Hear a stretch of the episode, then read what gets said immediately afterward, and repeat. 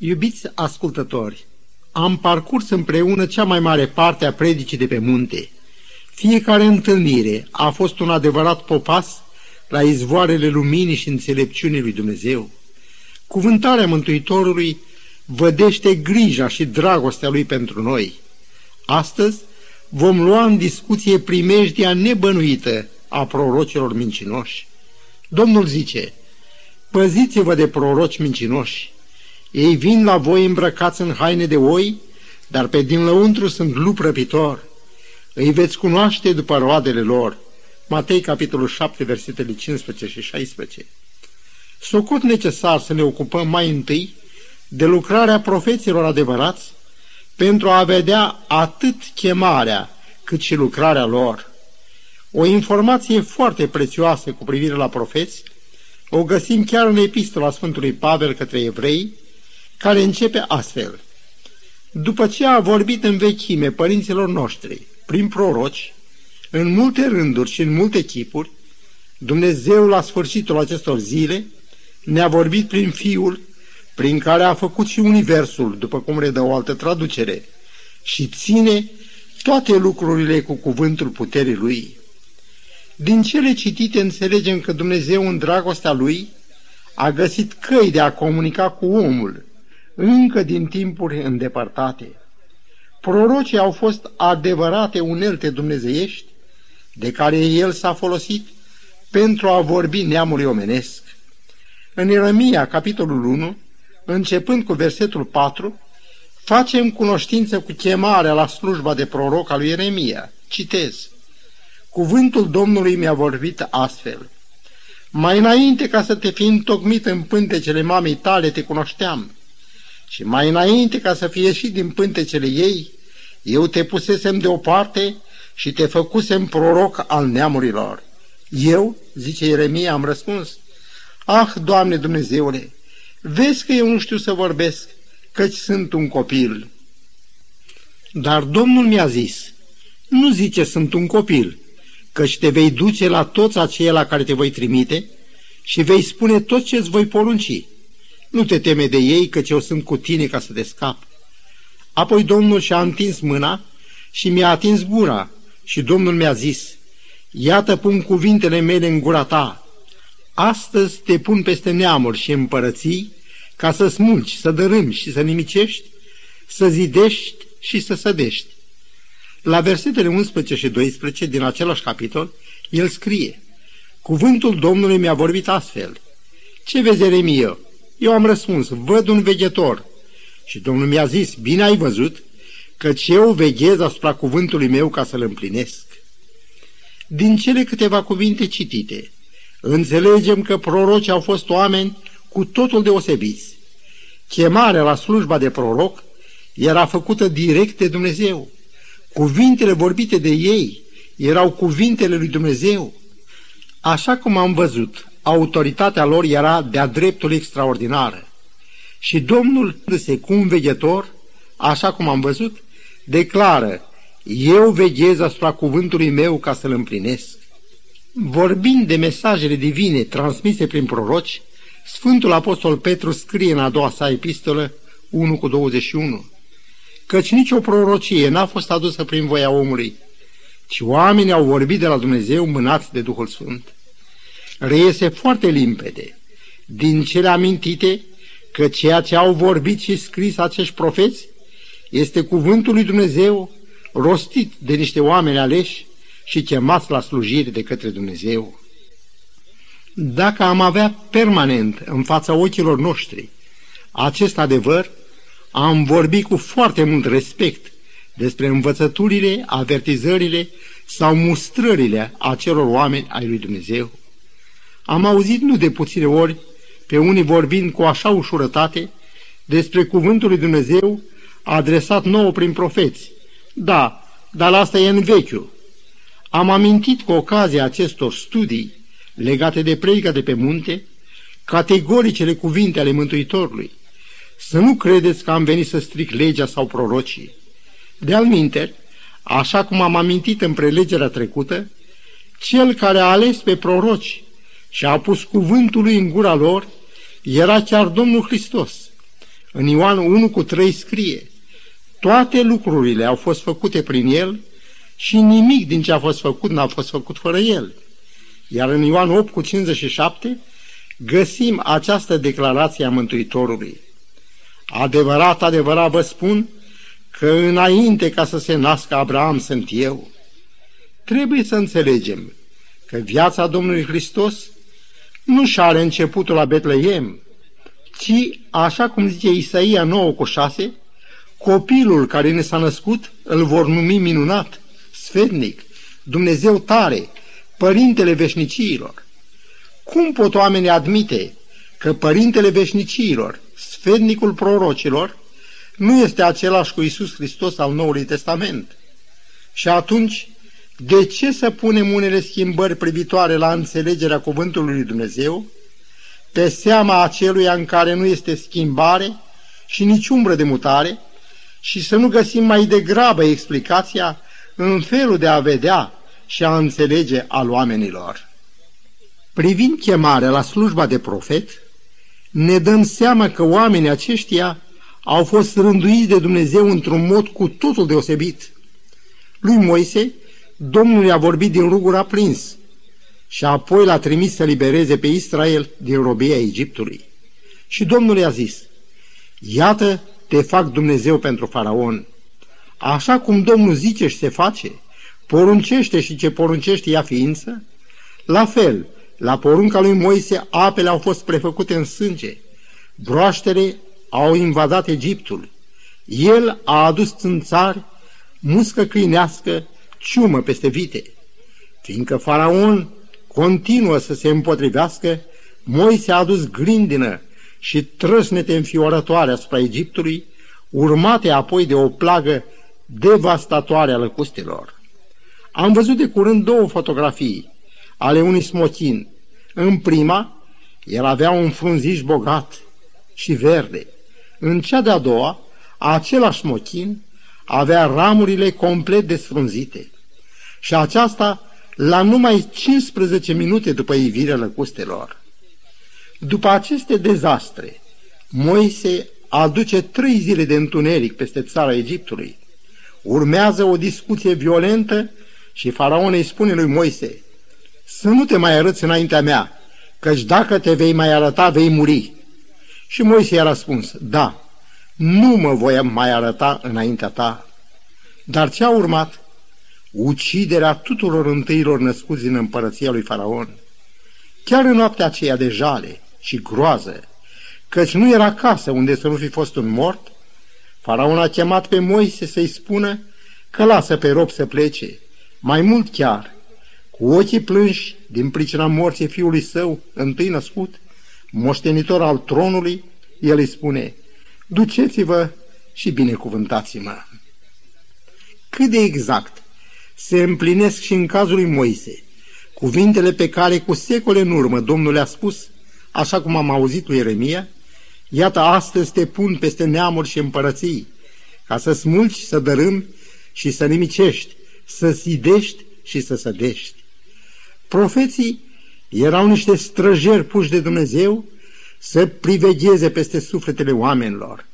În Ezechiel 33 cu 7 găsim aceste cuvinte ale Domnului. Acum, fiul omului, te-am pus străjer peste casa lui Israel. Tu trebuie să asculți cuvântul care este din gura mea și să îi înștiințezi din partea mea. Profeții nu aveau o solia lor. Ei erau port vocea lui Dumnezeu. De aceea întâlnim atât de des în cărțile profeților cuvintele Așa vorbește Domnul sau Cuvântul Domnului a vorbit. Prorocul Ezechiel prezintă un caz cu totul aparte. Să citim în capitolul 3 al cărții sale aceste cuvinte ale Domnului adresate lui. Îți voi lipi limba de cerul gurii, ca să rămâi mut și să nu-i mai poți mustra, căci sunt o casă de îndărătnici. Dar, când îți voi vorbi, îți voi deschide gura ca să le spui. Așa vorbește Domnul Dumnezeu. Închipuiți-vi-l pe Ezechiel, unul dintre cei mai mari profeți din Sfintele Scripturi, ducându-și viața în muțenie, tocmai pentru că atunci când vorbea, să atragă luarea minte a acelui popor îndărătnic, dar totuși atât de iubit de Dumnezeu. Cât de deosebită apare această iubire! În capitolul 33, versetul 11 scrie, Spune-le, pe viața mea, zice Domnul Dumnezeu, că nu doresc moartea păcătosului, ci să se întoarcă de la calea lui și să trăiască. Întorceți-vă, întorceți-vă de la calea voastră cea rea. Pentru ce vreți să muriți voi, casa lui Israel?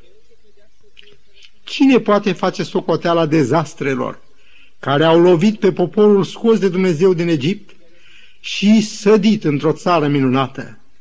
Iată ce rostește Domnul prin profetul Oseia. Pe ira ta, Israele, este că ai fost împotriva mea, împotriva celui ce te putea ajuta. Capitolul 13, versetul 9. Înainte ca Domnul să aducă judecățile lui, nu numai peste Israel, ci și peste alte popoare, el s-a folosit de prorocii săi. Atâtea advertismente și atâtea părintești chemări de întoarcere la Dumnezeu au fost rostite. Așa cum am văzut, judecățile lui Dumnezeu n-au venit pe neașteptate asupra Egiptului, dar apelurile lui Dumnezeu au fost respinse, sfidate. În Amos 3 cu 7 scrie că Domnul nu face nimic fără să-și descopere taina sa slujitorilor săi proroci. Comentând acest adevăr de seamă al Sfintelor Scripturi, Apostolul Petru scrie în a doua sa epistolă, capitolul 1, versetul 19. Și avem cuvântul prorociei făcut și mai tare, la care bine faceți că luați aminte, ca la o lumină care strălucește într-un loc întunecos. Dumnezeu nu a creat pe om ca să îndure suferinți și moarte, și nici pe Israel nu l-a sădit într-o țară minunată în care curgea lapte și miere, ca apoi să-l lase să fie dus rob în Babilon. Cel care a constrâns pe faraon să-i lase să plece și apoi a croit un drum prin mare pentru ei, cel care a prăbușit apoi apele mării peste egiptenii care îi urmăreau, ar fi găsit căi de scăpare de amenințare babiloniană. Păcatul însă l-a alungat pe om din paradis, după cum nesocotirea îndrumărilor și mustrărilor lui Dumnezeu adresate lui Israel prin proroci a adus peste ei cei 70 de ani de robie în Babilon. Prorocul Daniel, el însuși dus în robie în timpul marelui dezastru, vorbește astfel în capitolul 9 al cărții sale. Am văzut din cărți că trebuiau să treacă 70 de ani pentru dărâmăturile Ierusalimului, după numărul anilor despre care vorbise Domnul către prorocul Ieremia. În rugăciunea lui către Domnul, el face această mărturisire. Noi am păcătuit, am fost răi și îndărătnici. N-am ascultat pe robii tăi prorocii, care au vorbit în numele tău împăraților noștri, căpetenilor noastre, părinților noștri și către tot poporul țării. Nu ne-am întors de la nelegiuirile noastre și n-am luat aminte la adevărul tău. Din pricina nelegiuirii părinților noștri este Ierusalimul și poporul tău de ocara tuturor celor ce ne înconjoară. Prorocul Ieremia a căutat zadarnic să preîntâmpine prăpădul, robia și distrugerea templului. Leacul era unul singur, ascultarea, dar ei n-au vrut să asculte de glasul Domnului. În cartea lui, numită Plângere lui Ieremia, în capitolul 1, profetul ne prezintă niște imagini atât de dureroase. Privind Ierusalimul, în ruină, el exclamă, Vai cum stă părăsită acum cetatea aceasta atât de plină de popor altădată. Ea care altădată era mare între neamuri, fruntașă printre țări, a ajuns roabă astăzi. Căpetenile ei au ajuns ca niște cerbi care nu găsesc pășune și merg fără putere înaintea celui ce îi urmărește. În zilele necazului, Ierusalimul își aduce aminte de toate bunătățile de care a avut parte din zilele străbune. Asupritorul a întins mâna la tot ce avea el mai scump. Tot poporul lui caută pâine suspinând și au dat lucrurile scumpe pe hrană numai ca să-și scape viața. Mi s-au stors ochii de lacrimi din pricina copiilor și pruncilor de la țâță. Ei ziceau către mamele lor, unde este pâine? Și cădeau leșinați ca niște răniți pe ulițele cetății. Își dădeau sufletul la pieptul mamelor lor. Și după ce ne-a înfățișat realitatea în culorile ei atât de întunecate, profetul pune în capitolul 2, versetul 14, o concluzie. Prorocii tăi ți-au prorocit vedenii de șarte, amăgitoare, nu ți-au dat pe față nelegiuirea ca astfel să abată robia de la tine, ci ți-au făcut prorocii mincinoase, înșelătoare. Iubiți ascultători, încercați să cuprindeți cu mintea dimensiunile acestui dezastru pentru a vă putea da seama ce însemnează un proroc mincinos. Cartea lui Ieremia e plină de avertizările lui Dumnezeu împotriva prorocilor mincinoși. Astfel, în capitolul 5, versetul 31 scrie Prorocii prorocesc neadevăruri, preoții stăpânesc cu ajutorul lor și poporului meu îi plac aceste lucruri. Dar ce veți face la urmă? În capitolul 14, versetele 13 și 14, citim mai întâi plângerea prorocului. Ah, Doamne Dumnezeule, iată că prorocilor le zic, nu veți vedea sabie și nu veți avea foamete, ci Domnul vă va da în locul acesta o pace trainică. Dar Domnul mi-a răspuns, prorocilor prorocesc minciuni în numele meu. Eu nu i-am trimis, nu le-am dat poruncă și nu le-am vorbit, ci ei vă prorocesc niște vedenii mincinoase, prorociri deșerte, înșelătorii și închipuiri scoase din inima lor. În capitolul 23, versetele 16-17, găsim o altă denunțare din partea Domnului a acestor lupi răpitori îmbrăcați în haine de oi. Iată categoricele cuvinte ale Domnului. Nu ascultați cuvintele prorocilor care vă prorocesc. Ei vă leagă în închipuiri zadarnice, spun vedenii ieșite din inima lor, nu ce vine din gura Domnului. Ei spun celor ce mă nesocotesc, Domnul a zis, veți avea pace, și tuturor celor ce trăiesc după aplecările inimilor, nu vi se va întâmpla niciun rău. Datorită prorocilor mincinoși, au murit de foame prunce la sânul mamelor lor. A fost scăldată în sânge o țară, supranumită Țara Sfântă. Poporul ei, sădit de Dumnezeu, a fost desrădăcinat și dus în robie și locașul lui cel sfânt a fost pângărit și călcată în picioare de neamuri. Ei poartă vina celor 70 de ani de robie. Datorită prorocilor mincinoși, îmbrăcați în haine de oi, a fost lepădat și răstignit Mântuitorul lumii. Tot datorită lor, poporul chemat să fie poporul lui Dumnezeu și lumina popoarelor, a fost lepădat și a pierdut multele favoruri ale lui Dumnezeu datorită prorocilor mincinoși, biserica din timpul apostolilor a avut atâta de suferit. Datorită fanatismului orb și sălbatic al celor ce s-au dat drept trimiși al lui Dumnezeu, Marele Apostol Pavel, misionarul neobosit și fără de egal între oameni, a trebuit să ceară să fie judecat de cezar, să sufere lanțuri și închisoare și în cele din urmă să se odihnească însângerat într-un mormânt de martir. În Cartea Faptele Apostolilor, la capitolul 20, versetele 29 și 30, sunt păstrate aceste cuvinte ale Marelui Apostol. Știu bine că după plecarea mea se vor vârâ între voi lupi răpitori, care nu vor cruța turma, și se vor scula din mijlocul vostru oameni care vor învăța lucruri stricăcioase, ca să tragă pe ucenici de partea lor. Acești proroci mincinoși au făcut din Biserica Păcii lui Hristos o arenă de luptă luminată de focul rugurilor și scăldată în sângele celor ce și-au apărat credința cu prețul vieții lor.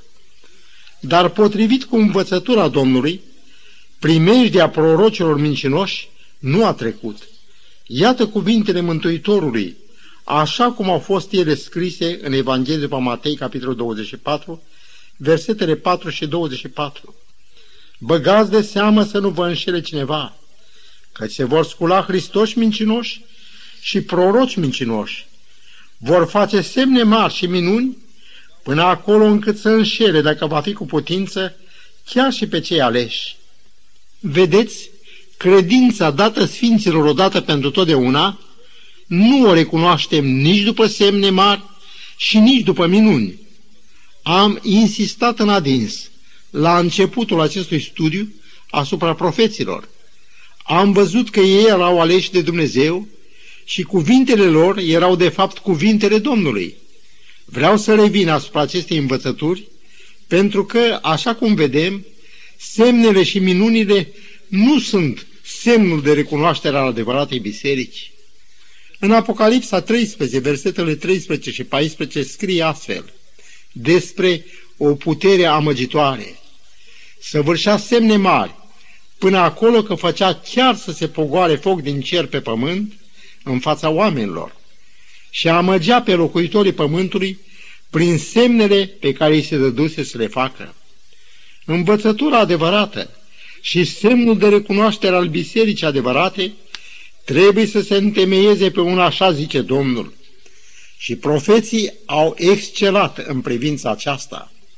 Iată ce spune prorocul martir Isaia în capitolul 8, versetul 20. La lege și la mărturie, căci dacă nu vor vorbi așa, nu vor mai răsări zorile peste poporul acesta. Legea, în ebraică Tora, cuprinde toată voința descoperită a lui Dumnezeu. Acesta este numele dat scrierilor inspirate ale Scripturii.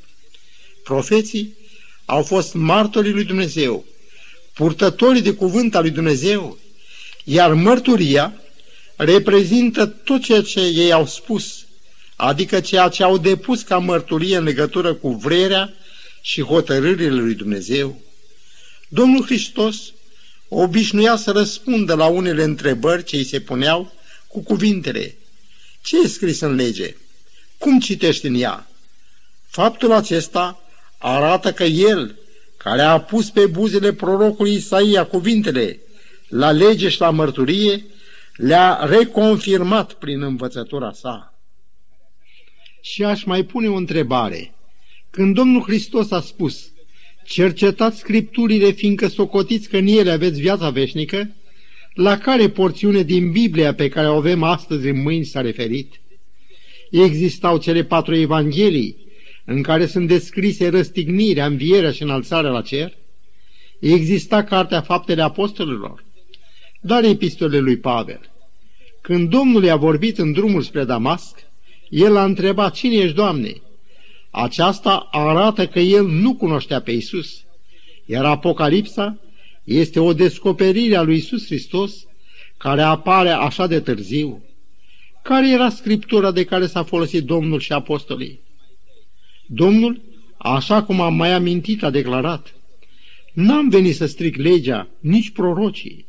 Apostolul Pavel scrie în Efeseni 2 cu 20 că suntem zidiți pe temelia apostolilor și prorocilor. Mântuitorul a spus, vor veni mulți în numele meu și vor înșela pe mulți și n-aș voi să închei înainte de a privi scena unora rămași în afara mântuirii. Ascultați-i! Doamne, n-am prorocit noi numele Tău, n-am făcut noi multe minuni în numele Tău. Profetul Zefania descrie ziua Domnului ca o zi de nori și de întunecime. Și ce întuneric se va lăsa pentru totdeauna peste unii. O, Doamne, dă-ne înțelepciune, dă-ne călăuzirea Duhului Tău cel Sfânt, ca să ne conducă în tot adevărul. Ajută-ne ca legea Ta, păstrată cu atâta respect în chivătul de aur din templul Tău, să o păstrăm și noi în inima noastră. Dă-ne chipzuință ca să nu stricăm așa cum nici tu n-ai stricat-o și dă-ne putere să credem în jertfa ta și în sângele tău să căpătăm mântuire. În numele Domnului Hristos. Amin.